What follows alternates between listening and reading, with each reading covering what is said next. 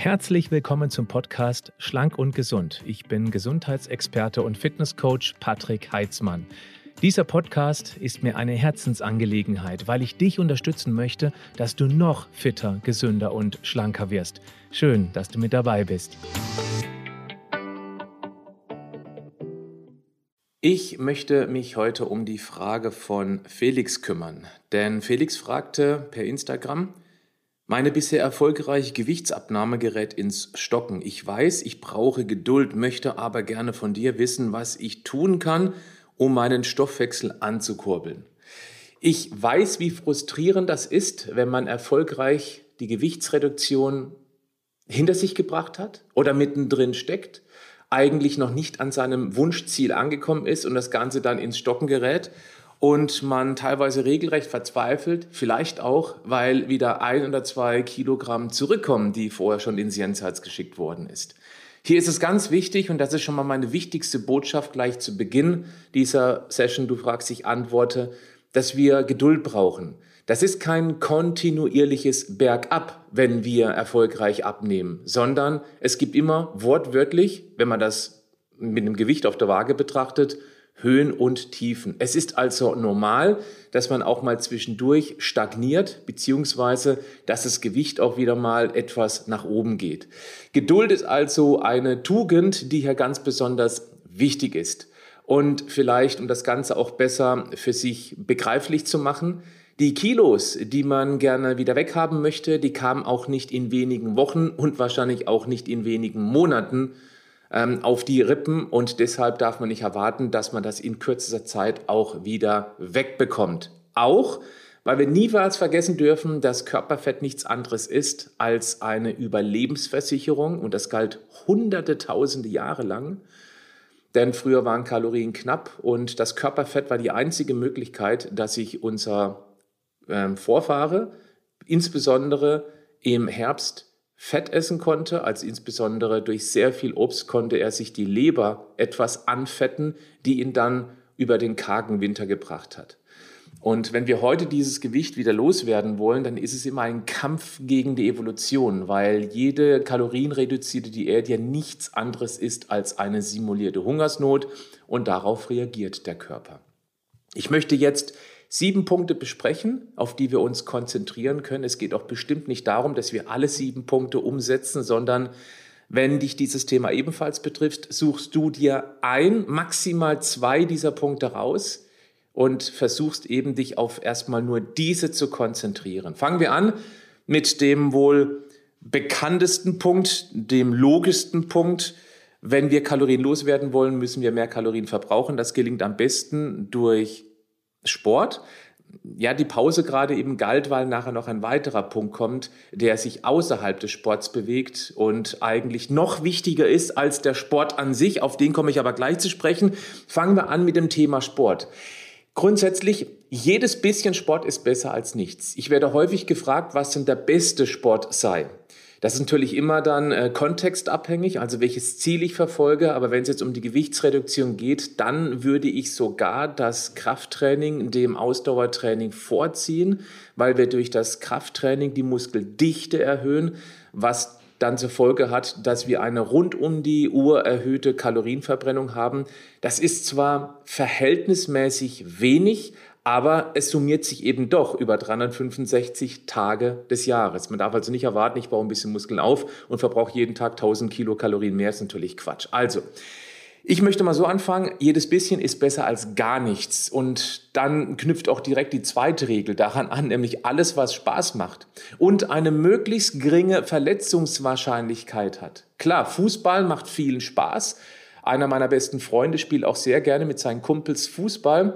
Der hat schon die ein oder andere Verletzung letztendlich sich dort zugezogen, weil da geht es schon mal richtig ordentlich zur Sache, wenn man im Eifer des Gefechts ist. Und jede Verletzung, die bremst uns ja wieder massiv aus. Nicht nur das, wenn wir verletzt sind, wenn der Fuß umgeknickt ist, das Knie weh tut, dann bewegen wir uns auch im Alltag deutlich weniger, um eben sich zu schonen, dass die Verletzung ausheilen kann. Und genau diese Alltagsbewegung, das ist das, da komme ich nachher nochmal drauf zu sprechen, ist der Punkt, wo wir am allermeisten Kalorien verbrennen können. Also wenn du dich für einen Sport entscheiden solltest, dann sollte er ganz klar, ja, er sollte Spaß machen, aber du solltest auch immer im Hinterkopf haben, okay, Ähm, wie kann ich mich da verletzen und insbesondere wie könnte ich mich davor beschützen? Beispielsweise, ich bleibe jetzt mal beim Fußball, was bestimmt jetzt die wenigsten von euch machen. Wenn ich also weiß, ich gehe jetzt zum Spiel mit meinen Kumpels, dann mache ich mir noch mal ganz kurz bewusst, meine Gesundheit geht mir vor. Ich spiele zwar ehrgeizig und bin engagiert, helfe meinem Team zu gewinnen, aber ich bin nicht über ehrgeizig und ich gehe nicht in jeden Zweikampf rabiat rein. Wenn man sich das einmal ganz kurz vorher bewusst macht, das gilt auch für Volleyball, für Basketball, für Tennis, also typische Sportarten, die einfach sehr viel Spaß machen. Wenn man sich das vorher bewusst macht, dann ist die Gefahr, dass man sich dort verletzt, zumindest verringert. Und darum geht es ja letztendlich aus, äh, auch, damit wir uns eben dann nicht danach Wochen oder vielleicht sogar monatelang ausbremsen. Ich möchte jetzt nochmal auf den Punkt Cardiotraining versus Krafttraining eingehen. Cardiotraining ist super, gar keine Frage, mache ich ja auch gerne, ist hervorragend für eine sogenannte Grundlagenausdauer wenn man das im mittleren Belastungsbereich etwas länger tut. Aber dieses etwas länger ist schon eine Herausforderung, weil viele Menschen schlichtweg einfach sich nicht die Zeit nehmen oder auch keine Zeit haben, eben drei, vier Mal die Woche 45 Minuten irgendein Cardiotraining zu machen. Und deshalb würde ich sagen, oder nicht würde, ich tue es, Cardiotraining ist sehr gut, um eben klar Kalorien zu verbrennen, nur der Nachbrenneffekt, der ist relativ moderat wenn man die Dauermethode anwendet. Also dieses über, über einen längeren Zeitpunkt, 30 bis 60 Minuten, auf einem mittelmäßigen Puls bzw. Belastungsbereich. Wenn dir wenig Zeit zur Verfügung steht, dann wäre es durchaus mal sehr interessant, wenn du dich mit dem HIIT beschäftigen würdest. Das heißt High Intensity Interval Training. Das bedeutet erstmal aufwärmen, also ansteigende Belastung, dass der Körper anschwitzt, Puls nach oben kommt und dann machst du eben kurze, harte Intervalle mit dem, was du tust. Radfahren, das geht auch ein bisschen schwieriger beim Schwimmen, aber es geht. Dann geht es natürlich vor allem beim Laufen. Es geht ähm, auf dem Rudergerät geht es hervorragend, mache ich zum Beispiel sehr häufig und das geht hier wunderbar zu steuern. Also kurz den Puls richtig durch die Decke jagen, also richtig max out heißt es auch. Natürlich immer vom individuellen äh, Leistungszustand, Fitnesszustand abhängig und danach eben wieder den Puls langsam runterkommen lassen über eins, zwei, vielleicht sogar drei Minuten. Und das machst du dann zwei, drei, vier, fünf Mal. Warum?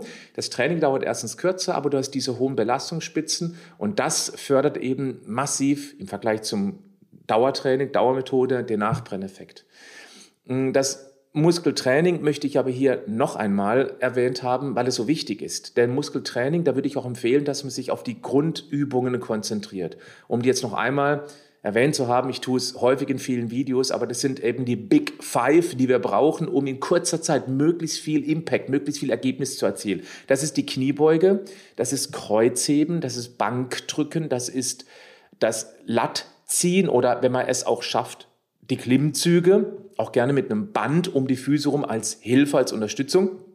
Und das ist das sogenannte Frontdrücken. Das sind fünf Übungen und die sind gesetzt. Und dann kann man noch ein paar andere links und rechts davon machen. Und wenn man sich nur auf diese fünf Übungen erstmal konzentriert und ähm, vor allem die ersten Monate, da würde ich mindestens zwei, eher drei, vielleicht sogar vier Monate reines Techniktraining machen mit sehr wenig Gewicht und voller Fokus auf die saubere Ausführung, am besten mit einer geschulten Trainerin, einem geschulten Trainer. Und äh, man dann eben anfängt, Gewichte drauf zu packen und die Intensität nach oben zu schrauben, also wirklich an die Belastungsgrenze ranzugehen, dann hat das einen sehr großen Effekt, insbesondere auf den Stoffwechsel. Das sagt jetzt jemand, der schon seit über 30 Jahren regelmäßig trainiert. Äh, es sind die effektivsten Übungen, die man im Fitnessstudio machen kann. Wichtig ist eben auch hier, dass man auch hier das Verletzungsrisiko ausschließt. Das ist beim Krafttraining drastisch geringer. Drastisch. Also ich muss es wirklich betonen im Vergleich zu Fußball, Tennis, Basketball, Volleyball und die ganzen Körperkontaktsportarten. Aber natürlich ist es auch hier möglich, dass man sich fehlbelastet. Nur da sage ich, lieber minimal fehlbelasten, als gar kein Training zu machen. Okay, und dann ist der Vorteil, dass man es eben auch wunderbar dosieren kann, dieses Training. Und es sollte kurz und eben knackig sein. Kurz bedeutet eben auch, wir können es in einen stressigen Alltag irgendwo unterbringen. Ich selber arbeite gerade sehr aktuell mit Tabata und mit Körpergewichtsübung. Das geht natürlich auch. Da könnte ich vielleicht mal ein extra Video dazu machen. Wenn du Lust hast, dann schreib das mal in die Kommentare, wenn du das YouTube-Video anguckst, ob ich mal ein bisschen mehr zu Tabata erzählen soll in irgendwie eins der nächsten Videos. Dann ähm, noch ein Vorteil beim Krafttraining, das sind wir durch beim ersten Punkt, da war ein bisschen ausführlicher. Das Krafttraining, insbesondere wenn man das kontrolliert explosiv macht, das geht auf die sogenannten Typ 2 Muskelfasern. Das sind die schnell zuckenden, die sogenannten weißen oder Fast-Twitch-Fasern, die weißen Muskelfasern. Und die arbeiten auf Kraft. Und genau die gehen nämlich mit dem Älterwerden verloren. Und genau die sind es auch, die eben dann in Ruhephase mehr Kalorien verbrennen. Ähm, und die sollten wir eben dann vor allem fördern. Sie schaffen es auch, dass wir im Alter weniger Sturzgefahr haben, weil wenn wir über eine Teppichkante stolpern, dann muss das Knie oder das, das Bein nach vorne schießen, damit wir uns abfangen können. Und du kannst dir vorstellen, wenn ein älterer Mensch äh, fliegt auf einen Teppich oder eben ja, sich ein Bein bricht oder vielleicht die Hüfte bricht und dann eben über Monate lang still liegen muss und dann dadurch eben massiv Muskel abbaut, dann hat es jetzt nichts mehr mit dem Stoffwechsel an sich zu tun, sondern da geht es um Leib und Leben in dem Fall. Das ist der Grund, warum gerade ältere Menschen, wenn sie eine schwere Verletzung haben, wie einen Oberschenkel-Halsbruch oder eine gebrochene Hüfte, dass sie eben danach in der Regenerationsphase massiv abbauen und das ist äußerst gefährlich für die Gesundheit. Das noch so als wichtige Randnotiz, warum man eben dem Krafttraining durchaus auch den Vorzug geben könnte. Aber nochmal, damit wir abschließen, wichtig ist, dass man überhaupt einen Sport macht. Der zweite Punkt ist, wir sollten, wenn wir den Stoffwechsel ankurbeln wollen, eiweißreicher essen. Eiweißreich essen ist ein Punkt, der auch in meinem Online-Coaching leichter anzudenken eine große Rolle spielt. Und das Ganze hat mehrere Gründe. Zum einen möchte ich über die sogenannte thermodynamische Wirkung sprechen. Und ich mache es mal ganz einfach als Einleitung. Ein Gramm Eiweiß liefert einen Brennwert von etwas mehr als vier Kilokalorien. Das Spannende ist aber auch, wenn der Körper aus diesen vier Kilokalorien Energie machen möchte, also die Einheit ist ja ATP, Adenosintriphosphat, dann ist das ein sehr energieaufwendiger Prozess. Das bedeutet, dass Eiweiß, um in Energie umgewandelt zu werden, ungefähr 25 Prozent Energie zuschießen muss. Und das heißt wiederum, also ungefähr, da gibt es Studien zwischen 20 und 30 Prozent. Ich halte mich jetzt mal in der Mitte auf, ist auch einfacher zum Rechnen.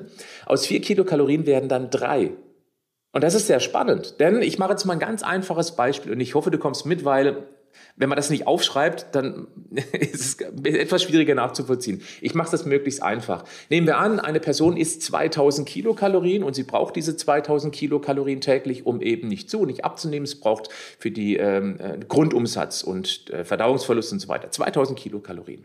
Jetzt nimmt die eine Person 10% davon in Form von Eiweiß zu sich. 10% von 2000 sind 200 Kilokalorien. Ja?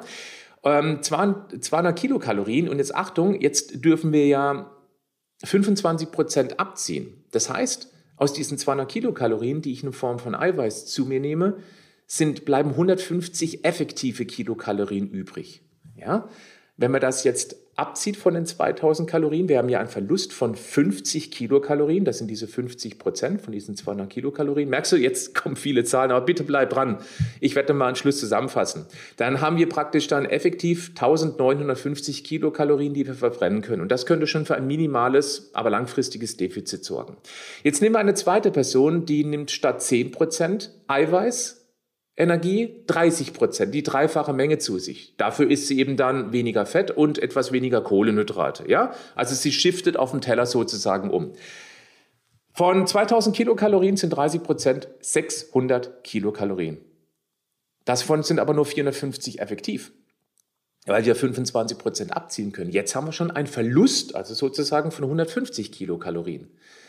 Wenn du die ähm, 2000 Kilokalorien nimmst und diese 150 Verlust abziehst, dann bleiben 1850 Kilokalorien übrig. Vorhin waren es 1950. Wir hatten vorhin schon ein Defizit von 50 Kilokalorien, jetzt sind es aber 150, die dreifache Menge, die wir sozusagen nicht in Energie und damit auch nicht in Körperfett umwandeln können. Und wenn man diese Differenz von 10% Eiweißgehalt in der Nahrung auf 30%, wenn wir die mal gegenüberstellen, dann ist es ja, Achtung, jetzt kommt wieder 150 Kilokalorien im 30% Beispiel. Im Vergleich zu 50 Kilokalorien im 10% Beispiel haben wir eine Differenz von 100, also 100 Kilokalorien mehr, die wir als Verlust haben. Wenn wir diese 100 Kilokalorien nehmen und das aufs Jahr hochrechnen, also 365 Tage, haben wir 36.500 Kilokalorien. Wenn wir das durch sieben 1000 Kilokalorien teilen. Achtung, ist gleich vorbei mit Zahn, bitte nicht ausschalten, ich weiß, es ist anstrengend. Aber es ist interessant, wenn man es einmal verstanden hat, dann ähm, gibt es diesen Aha-Effekt und du wirst vermutlich unbewusst dann etwas mehr beim Eiweiß zulangen. Also wenn wir jetzt diese 7000 Kilokalorien nehmen, die ein Kilogramm gespeichertes Körperfett haben und kleine Randnotiz an dieser Stelle, nein, es sind keine 9000 Kilokalorien, denn Körperfett hat eine etwas andere Zusammensetzung als gewöhnliches Fett. Deswegen sind es nur 7000 Kilokalorien und nicht etwas mehr als 9000 Kilokalorien. 36.500 äh, durch 7 sind etwas mehr als 5 Kilogramm Fett oder Gewicht.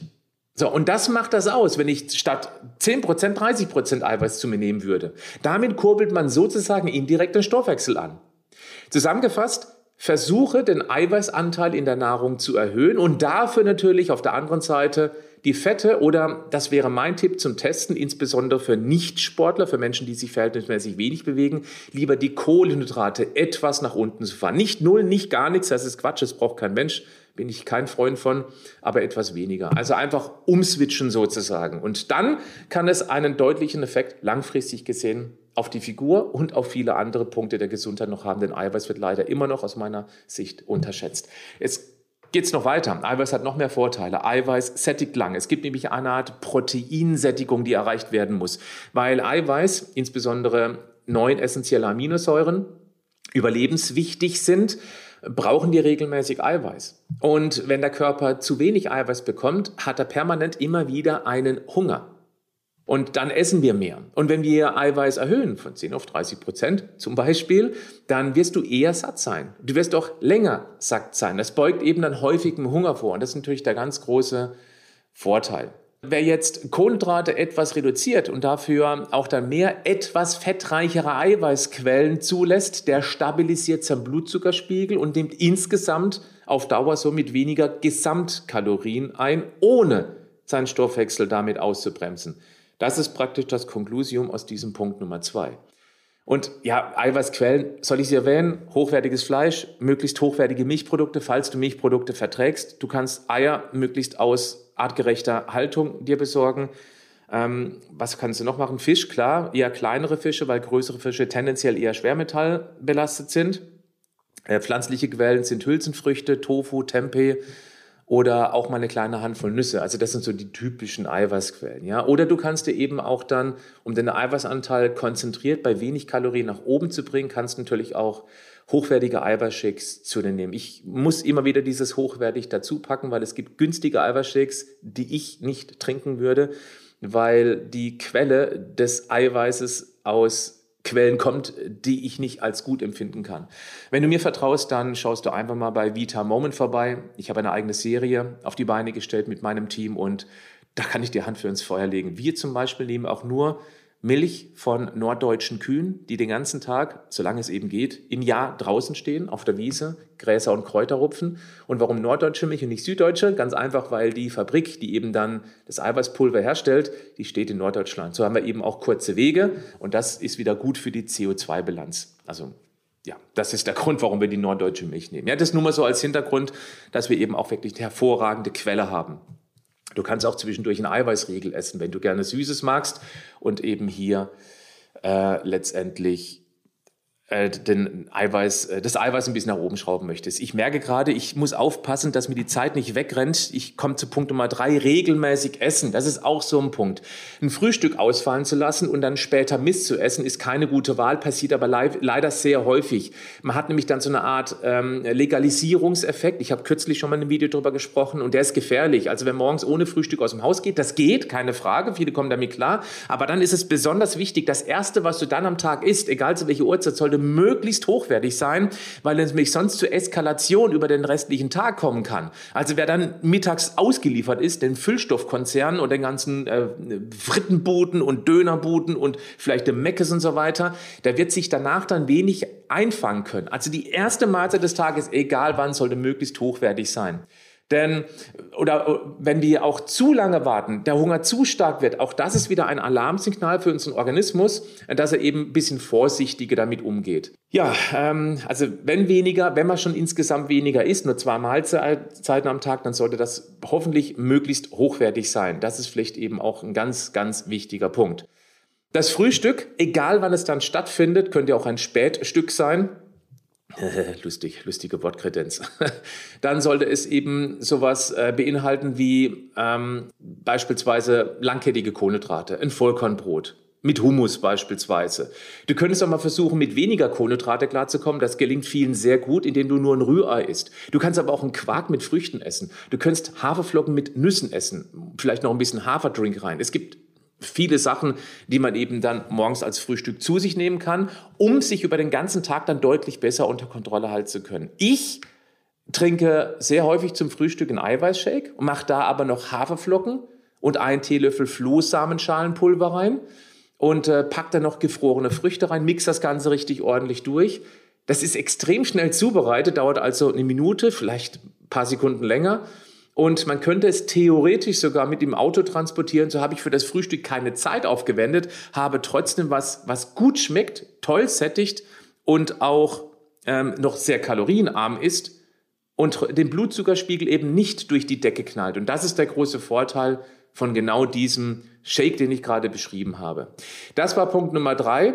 Und somit schafft man es, jetzt nicht unbedingt den Stoffwechsel anzukurbeln, wobei eben das, was ich gerade als Beispiel erwähnt habe, ist wieder viel Eiweiß dabei. Das hilft dir wieder, wie eben gerade erwähnt, in Punkt zwei durch diese Thermogenese. Auf der anderen Seite werden wir aber den Stoffwechsel auf gar keinen Fall mit zu hochwertigen Lebensmitteln, gerade morgens im Frühstück, ausbremsen. Das ist ja auch ein wichtiger Punkt. Punkt Nummer vier, das ist der Klassiker auch hier, Zucker reduzieren hat es auch nicht direkt was mit Stoffwechsel wieder in Schwung bringen zu tun. Du darfst aber eines nicht vergessen. Zucker ist nährstofffrei. Also sprich insbesondere, es hat zwar Kohlenhydrate, und zwar 100 Prozent, aber es hat weder äh, lebenswichtige Fette, es hat null Eiweiß, es hat keinerlei Vitalstoffe.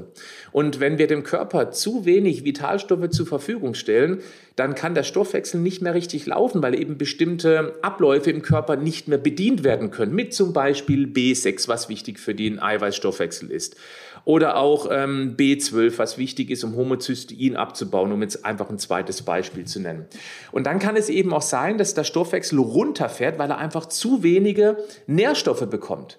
Und auf der anderen Seite bekommen wir eine große Lust auf Essen, weil der Körper eben auf der Suche ist nach bestimmten Nährstoffen, die fehlen. Also wer sich sehr zuckerreich ernährt, der klaut oder nicht klaut, er, doch das stimmt auch, er klaut dem Körper Nährstoffe, weil für den Stoffwechsel des Zuckers wird ja auch was verbraucht und auf der anderen Seite enthält er Nährstoffe vor, damit der Stoffwechsel eben richtig funktionieren kann. Das sollte man wissen. Deswegen schau bitte einfach mal ganz neugierig auf die Zutatenliste von den Produkten, die du regelmäßig konsumierst, ob du irgendeinen Zuckernamen auf der Zutatenliste entdeckst. Achtung, es gibt viele, viele verschiedene Zuckernamen, das solltest du unbedingt auf dem Schirm haben. Google einmal, wie viele verschiedene Zuckernamen es gibt. Es gibt eine Liste von 70. Ich habe überlegt, ob ich die vorlese. Ist Quatsch, kannst du ohnehin nicht merken. Deswegen googelt das doch bitte einmal, wie viel Zuckernamen es gibt und geh damit mal wie ein Detektiv auf die Jagd. Du wirst erschrecken, wo überall Zucker eingebaut wird. So. Äh, und wenn du mal süßes Essen magst, das kann man ja trotzdem machen, ist meine klare Empfehlung, das immer bewusst und mit Genuss nach dem Essen, nach einem dieser drei oder vier Mahlzeiten am Tag zu tun und nicht mittendrin, wo du gerade in Hektik bist und jetzt schnell irgendwas Süßes brauchst. Das ist Quatsch. Damit nimmst du dem gesunden Essen den Platz im Bauch weg. Punkt Nummer fünf, du merkst, ich habe ein bisschen Tempo drauf, damit es auch nicht zu lang wird. Erhöhe den sogenannten Need NEAT, Abkürzung für Non-Exercise Activity Thermogenesis. Das bedeutet, das ist alles, was du an Bewegung im Alltag hast, was aber nicht mit Sport zu tun hast. Ich nenne es auch immer gerne etwas spielerisch, das Rumzappeln im Alltag. Also bewusst mehr Bewegung im Alltag integrieren. Das ist jetzt praktisch der Aufruf, weil auch das bringt den Stoffwechsel nach oben. Alles, was bewegt, da muss der Körper eben dann Schritt halten. Und deswegen finde ich auch dieses Schritte zählen eine super Sache. Es geht ja nicht um diese 10.000 Schritte am Tag als Zahl. Es geht um eine Tendenz, um dieses Bewusstmachen, wo ich innerhalb des Tages mich mehr bewegen könnte. Deswegen finde ich diese Schrittzähler eigentlich eine ganz spannende Geschichte, weil einem das bewusst macht, wie viel oder wie wenig man sich tatsächlich bewegt. Das sind die einfachen Klassiker. Das sind die, die Laufe zur Bahn beispielsweise. Also wenn du mit der Straßenbahn oder mit der Bahn fährst, dass du eben nicht mit dem Fahrrad oder mit dem Auto hinfährst. Oder was du auch machen kannst, Wenn du eine sitzende Tätigkeit hast, besorge dir ein Petsy, einen Gymnastikball und sitz darauf. Du bist den ganzen Tag etwas mehr in Bewegung. Allein das verbraucht ein paar mehr Kalorien, aber du hast den Rücken auch in Bewegung und das ist wie eine Art permanente, leichte, lockere Massage für die Bandscheiben. Es beugt also auch hervorragend Rückenschmerzen vor. Was du ebenfalls machen kannst, wenn du nicht auf dem Ball sitzen magst, das geht auf dem Stuhl ein bisschen besser, den Popo anspannen. Und zwar immer dann, wenn es irgendwo im Büro klingelt, wenn ein Telefon klingelt. Ja, spannend ist das, wenn du in einem Callcenter arbeitest. Was du ebenfalls tun kannst, das mache ich auch sehr gerne, wenn ich telefoniere, dann gehe ich gerne herum. Ich weiß nicht, ob das bei dir im Job funktioniert, aber wenn es gehen sollte, dann nutzt diese Möglichkeit. Denn auch da bist du völlig unbewusst in Bewegung und das tut sogar dem Telefongespräch gut, weil du einfach dynamischer bist. Dann Trampolin abends vor dem Fernseher wäre ebenfalls eine Möglichkeit. Ja, wenn du eben dann abends deine Serie angucken magst, dann steht doch einfach mal zehn Minuten drauf und wipp locker. Es geht nicht um Sport. Es geht nicht darum, dass du unbedingt ins Schwitzen kommen musst. Das wäre dann Sport. Ich rede vom Need. Das, was man nebenher machen kann, ohne dass man anschwitzt. Und es geht auf dem Mini-Trampolin super. Abends zehn Minuten, 15 Minuten einfach ein bisschen hoppeln oder immer in der Pause, solange die Pause ist, hoppelst du einfach ein bisschen drauf rum. Die nächste Möglichkeit wäre, schaff dir einen Hund an, weil der zwingt dich dich rauszugehen. Wenn du nicht rausgehst, dann kackt er dir auf den Teppich. So, Punkt Nummer 6. Viel trinken. Das ist etwas, was besonders wichtig ist und immer noch unterschätzt wird, wie ich finde. Da verwende ich gerne die Mühlrad-Metapher. Stell dir mal einen Stoffwechsel vor wie ein Mühlrad. Es gibt keinen einzigen Stoffwechselprozess, der Wasser nicht benötigt. Deswegen ist der Stoffwechsel wie Mühlrad und da muss eben Wasser drüber laufen. Klar, das Mühlrad läuft auch mit wenig Wasser. Das knatscht halt langsam vor sich hin, bleibt ab und zu mal stehen und dann fängt es wieder an zu laufen. Das ist ein langsamer Stoffwechsel. Wenn du aber eine ordentliche Menge Wasser drüber spülst, dann ist das Ding in Bewegung. Und die ordentliche Menge lautet ungefähr 30 Milliliter pro Kilogramm Körpergewicht. Bei einem 70 Kilogramm Menschen sind das knapp über zwei Liter. Wenn du viel Obst und Gemüse isst, dann reichen auch locker 1,5 Liter weil im Obst und Gemüse ist ja sehr viel Wasser drin. Aber das solltest du eben hinbekommen. Wenn du nur diesen Punkt umsetzt, wenn du dich hier erkennst, dass du hier ein Defizit hast, stell dir morgens äh, diese zwei Liter hin und die müssen bis abends getrunken sein.